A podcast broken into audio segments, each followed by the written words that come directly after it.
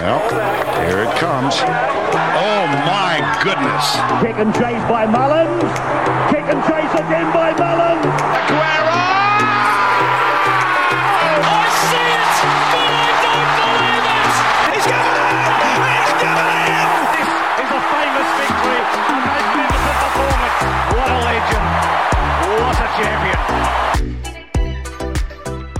Welcome back to the Racing and Sports Punters Pod. You're with Jimmy Buckley on this Friday, February the 3rd, just two days out from what promises to be a thrilling Big Bash conclusion when the indomitable Perth Scorchers host the Brisbane Heat.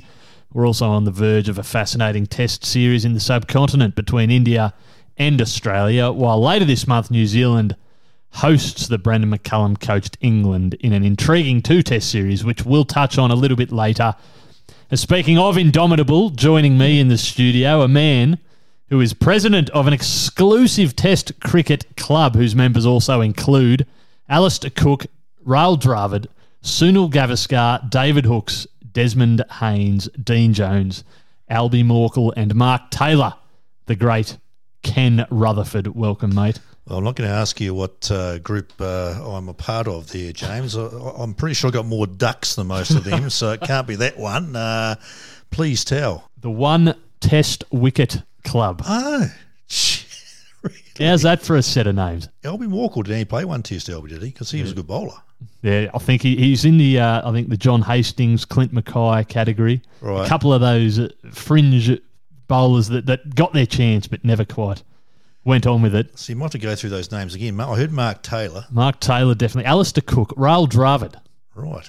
the last of the great Test batsmen. Yes. Sunil Gavaskar Well, he did bowl little medium paces from memory. Uh, snagged a wicket. Yeah. He bowled a little bit of one day cricket, I think, Sonny Gavaskar. Oh, just there you go. occasionally. There you Yeah. go. Desmond Haynes, Mhm. David Hookes, Dean Jones. Well, Dino bowled reasonable off spin, didn't he? He, he bowled a bit for Victoria from memory, so he probably got a few first class wickets. And then, yeah, Mark Taylor.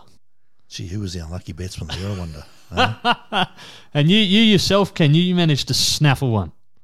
yeah, that was 1985. Uh, that very memorable tour for me back in the in the day in the West Indies. Uh, James, my second test. Um, we'd had a long, long day in the field in Bourda, Ge- uh, Georgetown, Guyana. I think we batted first and got 500 odd, and and the West Indies got 500 odd as well. I remember Crowe got 188, and Richie Richardson got 188 as well when they batted. And I remember Ewen Chatfield about a long, long spell in the second session of my maybe the fourth or perhaps even the fifth day, and. Geoff Howarth, our captain, said, "Look, Ruds, can you get us through the tee? Just bowl a few overs." And I said, "With with, with pleasure, sir." And uh, so he said, "Whatever you do to Larry Gomes, the left-hander, the number three batsman for the West Indies." So I mean, they had the Greenidge, Haynes, Gomes, Viv Richards, Richardson, Logie. That was your top six. Whatever you do to Larry Gomes, uh, Ken, don't bowl on leg stump. He's very, very strong on leg stump. Just so he'll clip you through mid wicket every day of the week. So about the fourth or fifth ball of the over, I bowled a nice juicy knee high full toss on leg stump, hit it straight to mid wicket. John Bracewell took the catch, and Rudd set his first Test wicket. Oh, unbelievable. And my enduring memory is Ewen Chatfield, who was stationed down at fine leg, having bowled 12 overs on the trot in 35 degrees heat and 100% humidity, kicking his his uh, his white floppy hat on the ground in, in a circle, going, effing Ruds, what the hell sort of ball was that? It was very, very funny. But I can still remember it. At that stage, of my Test cricket career, having played my second Test, I had more wickets than runs. So there you go. Oh, that is brilliant. There you go. And one and done. Did you get many uh, many spells after that? Uh, I got a few. I remember. It's funny what you remember. We played uh, you guys Australia in 1990 at the Basin Reserve, a one-off Test match, and I had Steve Waugh dead plumb. I tell you what, he was plumb as. But I was the only one who appealed, and Ian Smith, our keeper, never appealed. Said Stockley, what the hell? Well, that was plumb. And uh, but it wasn't really. I think it was going down leg by, by about a foot. It's amazing what you think as a bowler when you're appealing. But uh, no, I didn't get to bowl too many times. I, did, I bowled it in first class cricket. Yeah, uh, yeah. I bowled a few in the one day internationals, but it was hard work for a bowler. But it's even more harder work now. It'll be, hard, it'll be harder work for the guys on, on Saturday night, won't it? And the, the Big Bash final at Perth. It'll be a flat track there and a very hot day. Yeah, now that's that's interesting. The Perth Scorchers, who just have a phenomenal record in this competition, and the Brisbane Heat, who mm. upset the Sixers at the SCG last night. And to be fair, they won that quite comfortably, Ken. Yeah, I'm a, I can be a sadistic, cynical man at times, James, and I watched that game in total last night. I mean, it oh. was hard work. Uh, the pitch didn't really play up to expectations, did it? Uh, low scoring. Amazingly, um, to, to, say this, amazing to say this, but if the Sixers had got another you know, 12 or 15 runs, they probably would have won that game. It was just that one over late in the piece from Michael Neser had four boundaries in a row. Uh, and one over and really just tilted the balance uh, firmly the Heat's way. Up until then, it was very much 50 50. I, I, I, the most I enjoyed really was listening to the commentary of Mark Waugh, who who gave the uh, statistical engine WinViz the absolute uh, shameful comments. I mean, it was like 91% WinViz and fair income. I think the bookies had $1.87 the pair. So I don't know where the technology goes there, but it was a it was a good game to watch, actually. There was always something happening, and it was one of those games where every run counted, and you could just sense it that uh, slight misfield, you know, run out chance, half chances, they all really, really mattered last night. And uh, look, the Heat got home at about two to one odds, and, and good on them. They've finished the season really strongly. Yeah, you almost prefer those sometimes, those cagey affairs, rather than the, the absolute run fest. Well, the hitathons just get a bit boring, don't they? When yeah. 190 plays 190 or 200 plays 200, it's uh, yeah, it's just all smash and whack, isn't it? Uh, last night there was a bit more yeah, there's a little bit more uh, you know sageness to the captaincy and things like that, which is good to watch.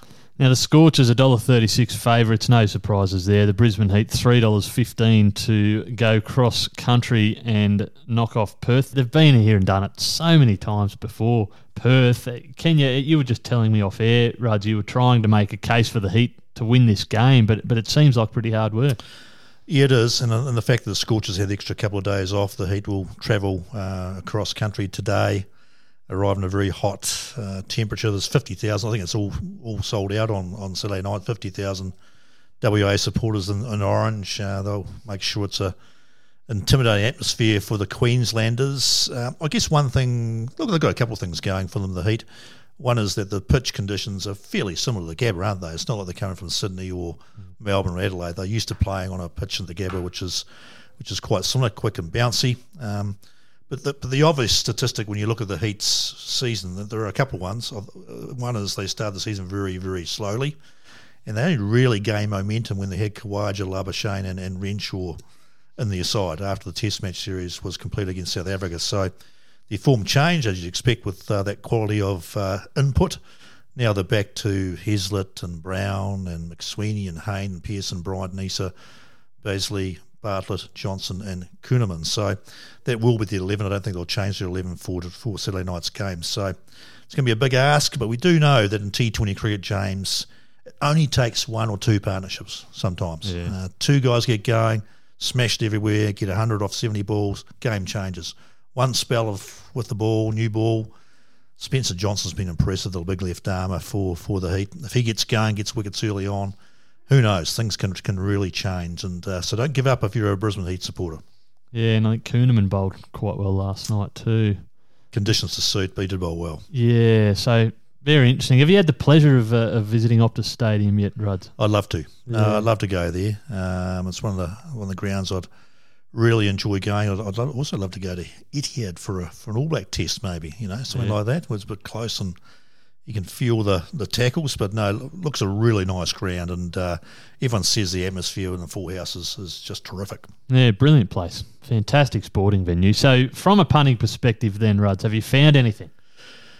Look, dollar thirty six is too short for mine. I think the Scorchers will win. Um, it's if you look at the head to heads between these two teams, Scorchers have won eight the Heat have won four times. I can only find one win in Perth, which probably was the old WACA actually back in the day. Uh, of the Heat over there. Look, Jhye Richardson's not playing. It's that's disappointing for the Scorchers. He's, he's a really good player, that guy, can bowl. I don't think their 11 will change too much from their big win against the Sixers in the main semi final the other night. The, the conversation is around who who uh, replaces Lance Morris, who's in India, with the test side, Hatzoglou or Matt Kelly. They'll probably go for Kelly. They've got a spinner, uh, Connolly. Cooper Connolly can bowl a few left armers.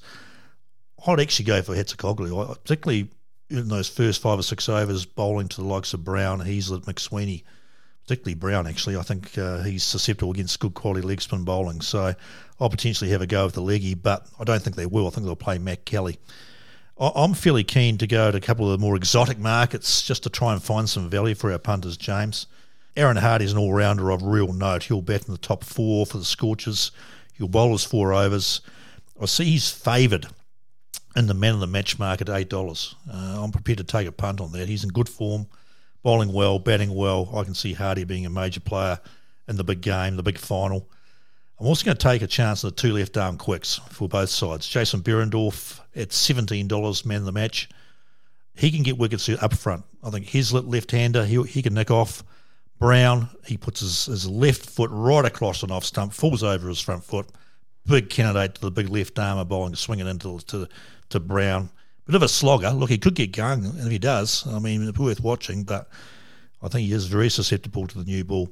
That's why Behrendorff at $17 man of the match is a chance, and 375 are his odds, James, to be the leading Perth strikers wicket taker. 375. Big Jason Behrendorff. And I've already mentioned Spencer Johnson. What he's done in the latter part of this BBL has been really good to watch.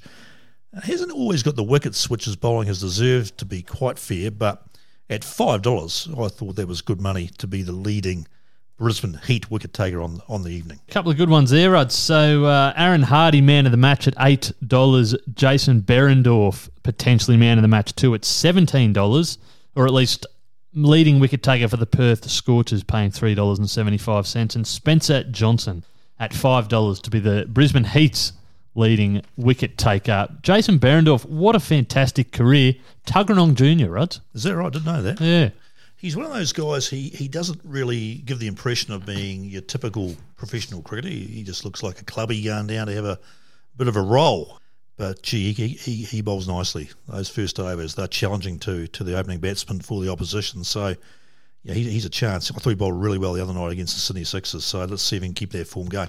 Your thoughts on the competition as a whole, James? Uh, I've really enjoyed it this this season. Um, and maybe it's on the back of the Test series finishing when it did. So you had your best players playing the important last few rounds of it, and, and obviously Stephen Smith, the form that he was in, has kind of captured everyone's imagination. I, I felt in previous years it's been a bit of a drag. It's been like a you know a never-ending car rally or something, trying to get to the to the finish, and all the cars are breaking down. But this season, I, I think we're going to. I think everyone's looking forward to the final with anticipation, whereas last season was like breathing a sigh of relief.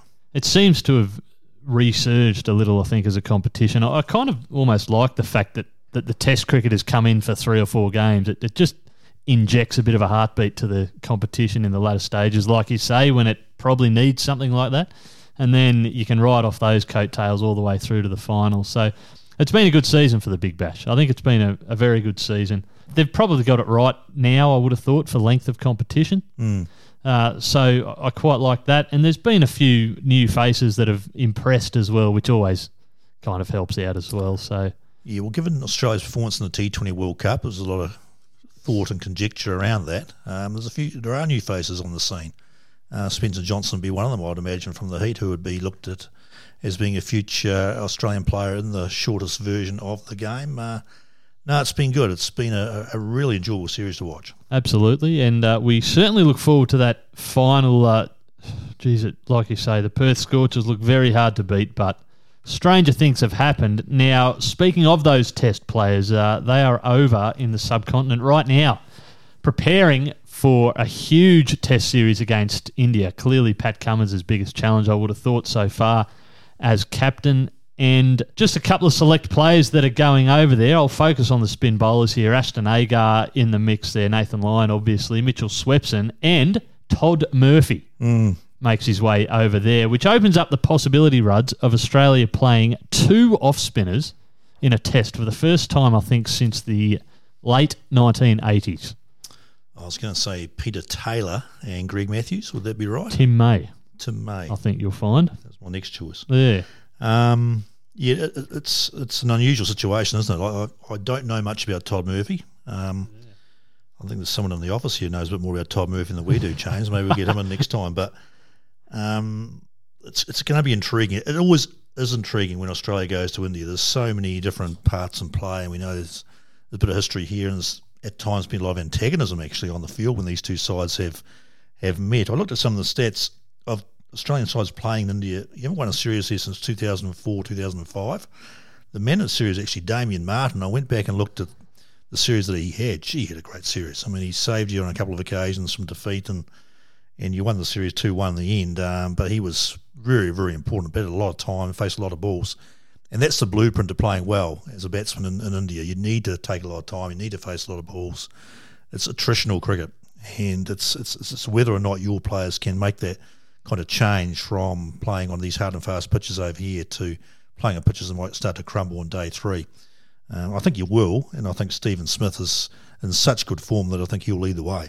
This is, I think, probably the most intriguing side of it for me is seeing how Stephen Smith, if he can translate that form over to the subcontinental pitches, how the likes of Marnus Labuschagne and even David Warner, I mean, this will be his last Test series in India, uh, how he might go. Usman Khawaja, he's had a, a fairly evergreen back end to his Test career now that he's back into the side uh, in his twilight, Yeah. but very much playing well. And I suspect they're going to lean on him for his runs too. I, I don't think that Todd Murphy will get a game. I mean, we'll see how that goes.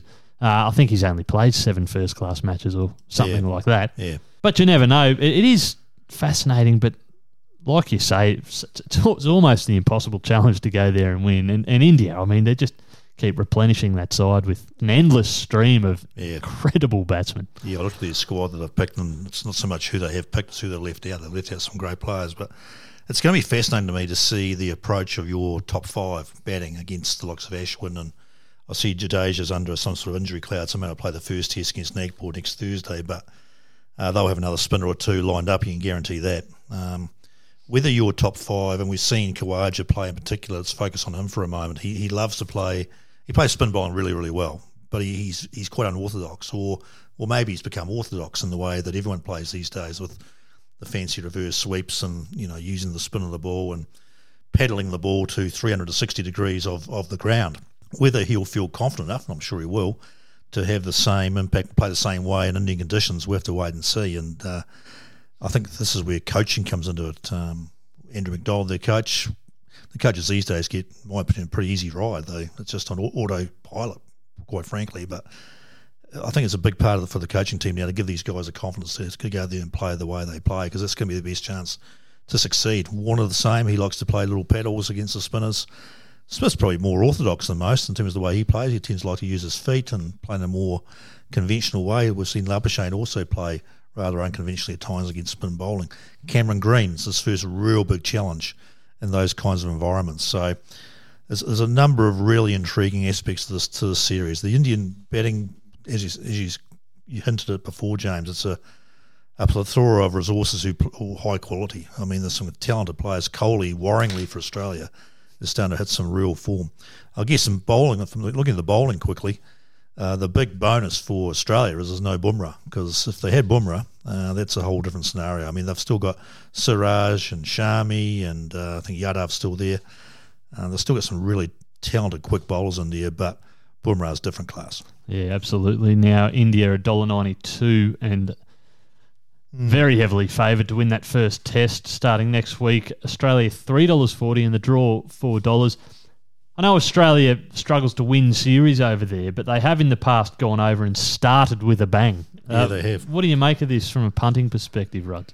Well, I've looked at the whole the series and just gone for a couple of players who I think will do well. I think Steve Smith will do well. I, if I'm looking at a series winner, um, the price is there $1.60 India, $5 a drawn series, $4 Australia.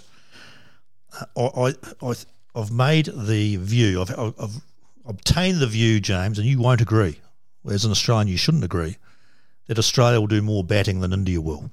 I think India will dominate the series and uh, may only bat once in a couple of test matches. So if that's the case, the likes of Steve Smith will do more batting than, say, Kohli will. And if that is the case, then in the India Australia combined market for most runs, Steve Smith should score more runs than Virat Kohli. So it's $6.75 to get the most runs of anyone else in the whole series, I reckon that's not a bad value.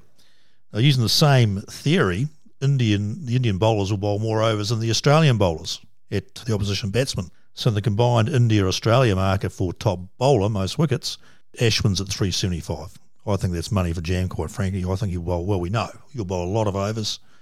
He'll, he, he could even take the second new ball. He might even take the first new ball in, in the second innings of games. He, he bowls very well with the new ball. Bowls a beautiful arm ball, sliders, bowls the toppy, which with the hardness of the ball bounces awkwardly for a batsman. Then, of course, he can still give a rip with his more traditional offie. So I think 375, but him being the highest wicket taker for the whole series, is really, really good value. Now, I like the look of that. So, uh, Rudd's like Steve Smith as the most runs in this Australia and India series, paying $6.75, and Ravi Ashwin, leading wicket taker in the series, at $3.75. Cannot argue with that logic, Rudd.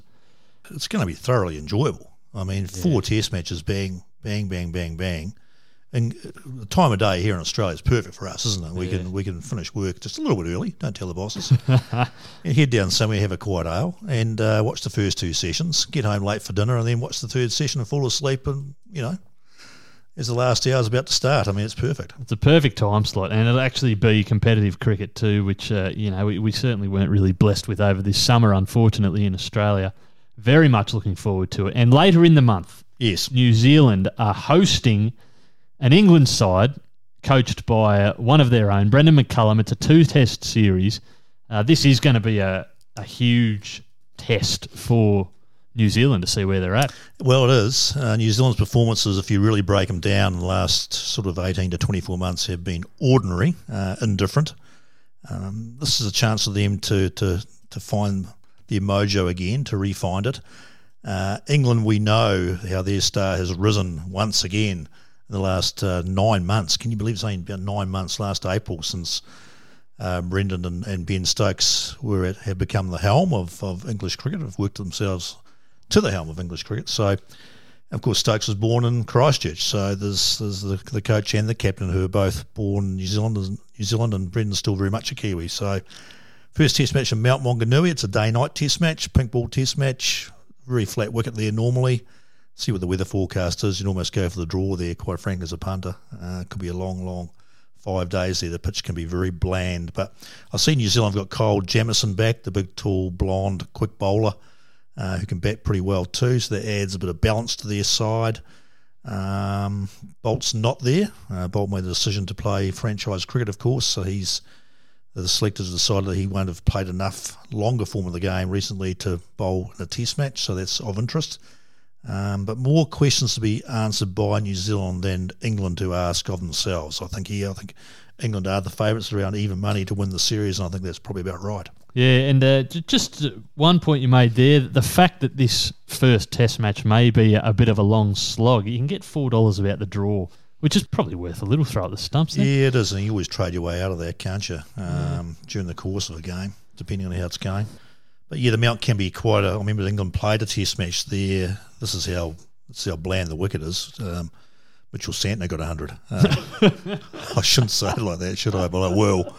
Most overrated cricketer. No, um, uh, Mitchell got 100 and uh, BJ Watling, who's a very good cricketer, got 200.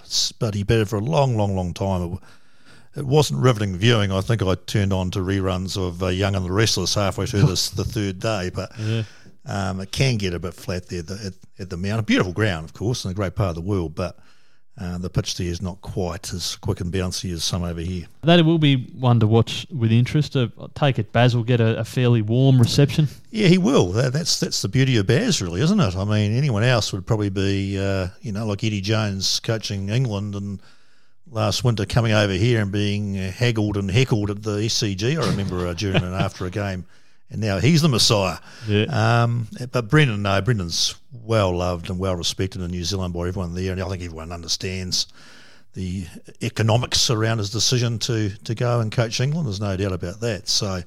Interestingly, his son played in an under 19 tournament for Northern Districts just before Christmas.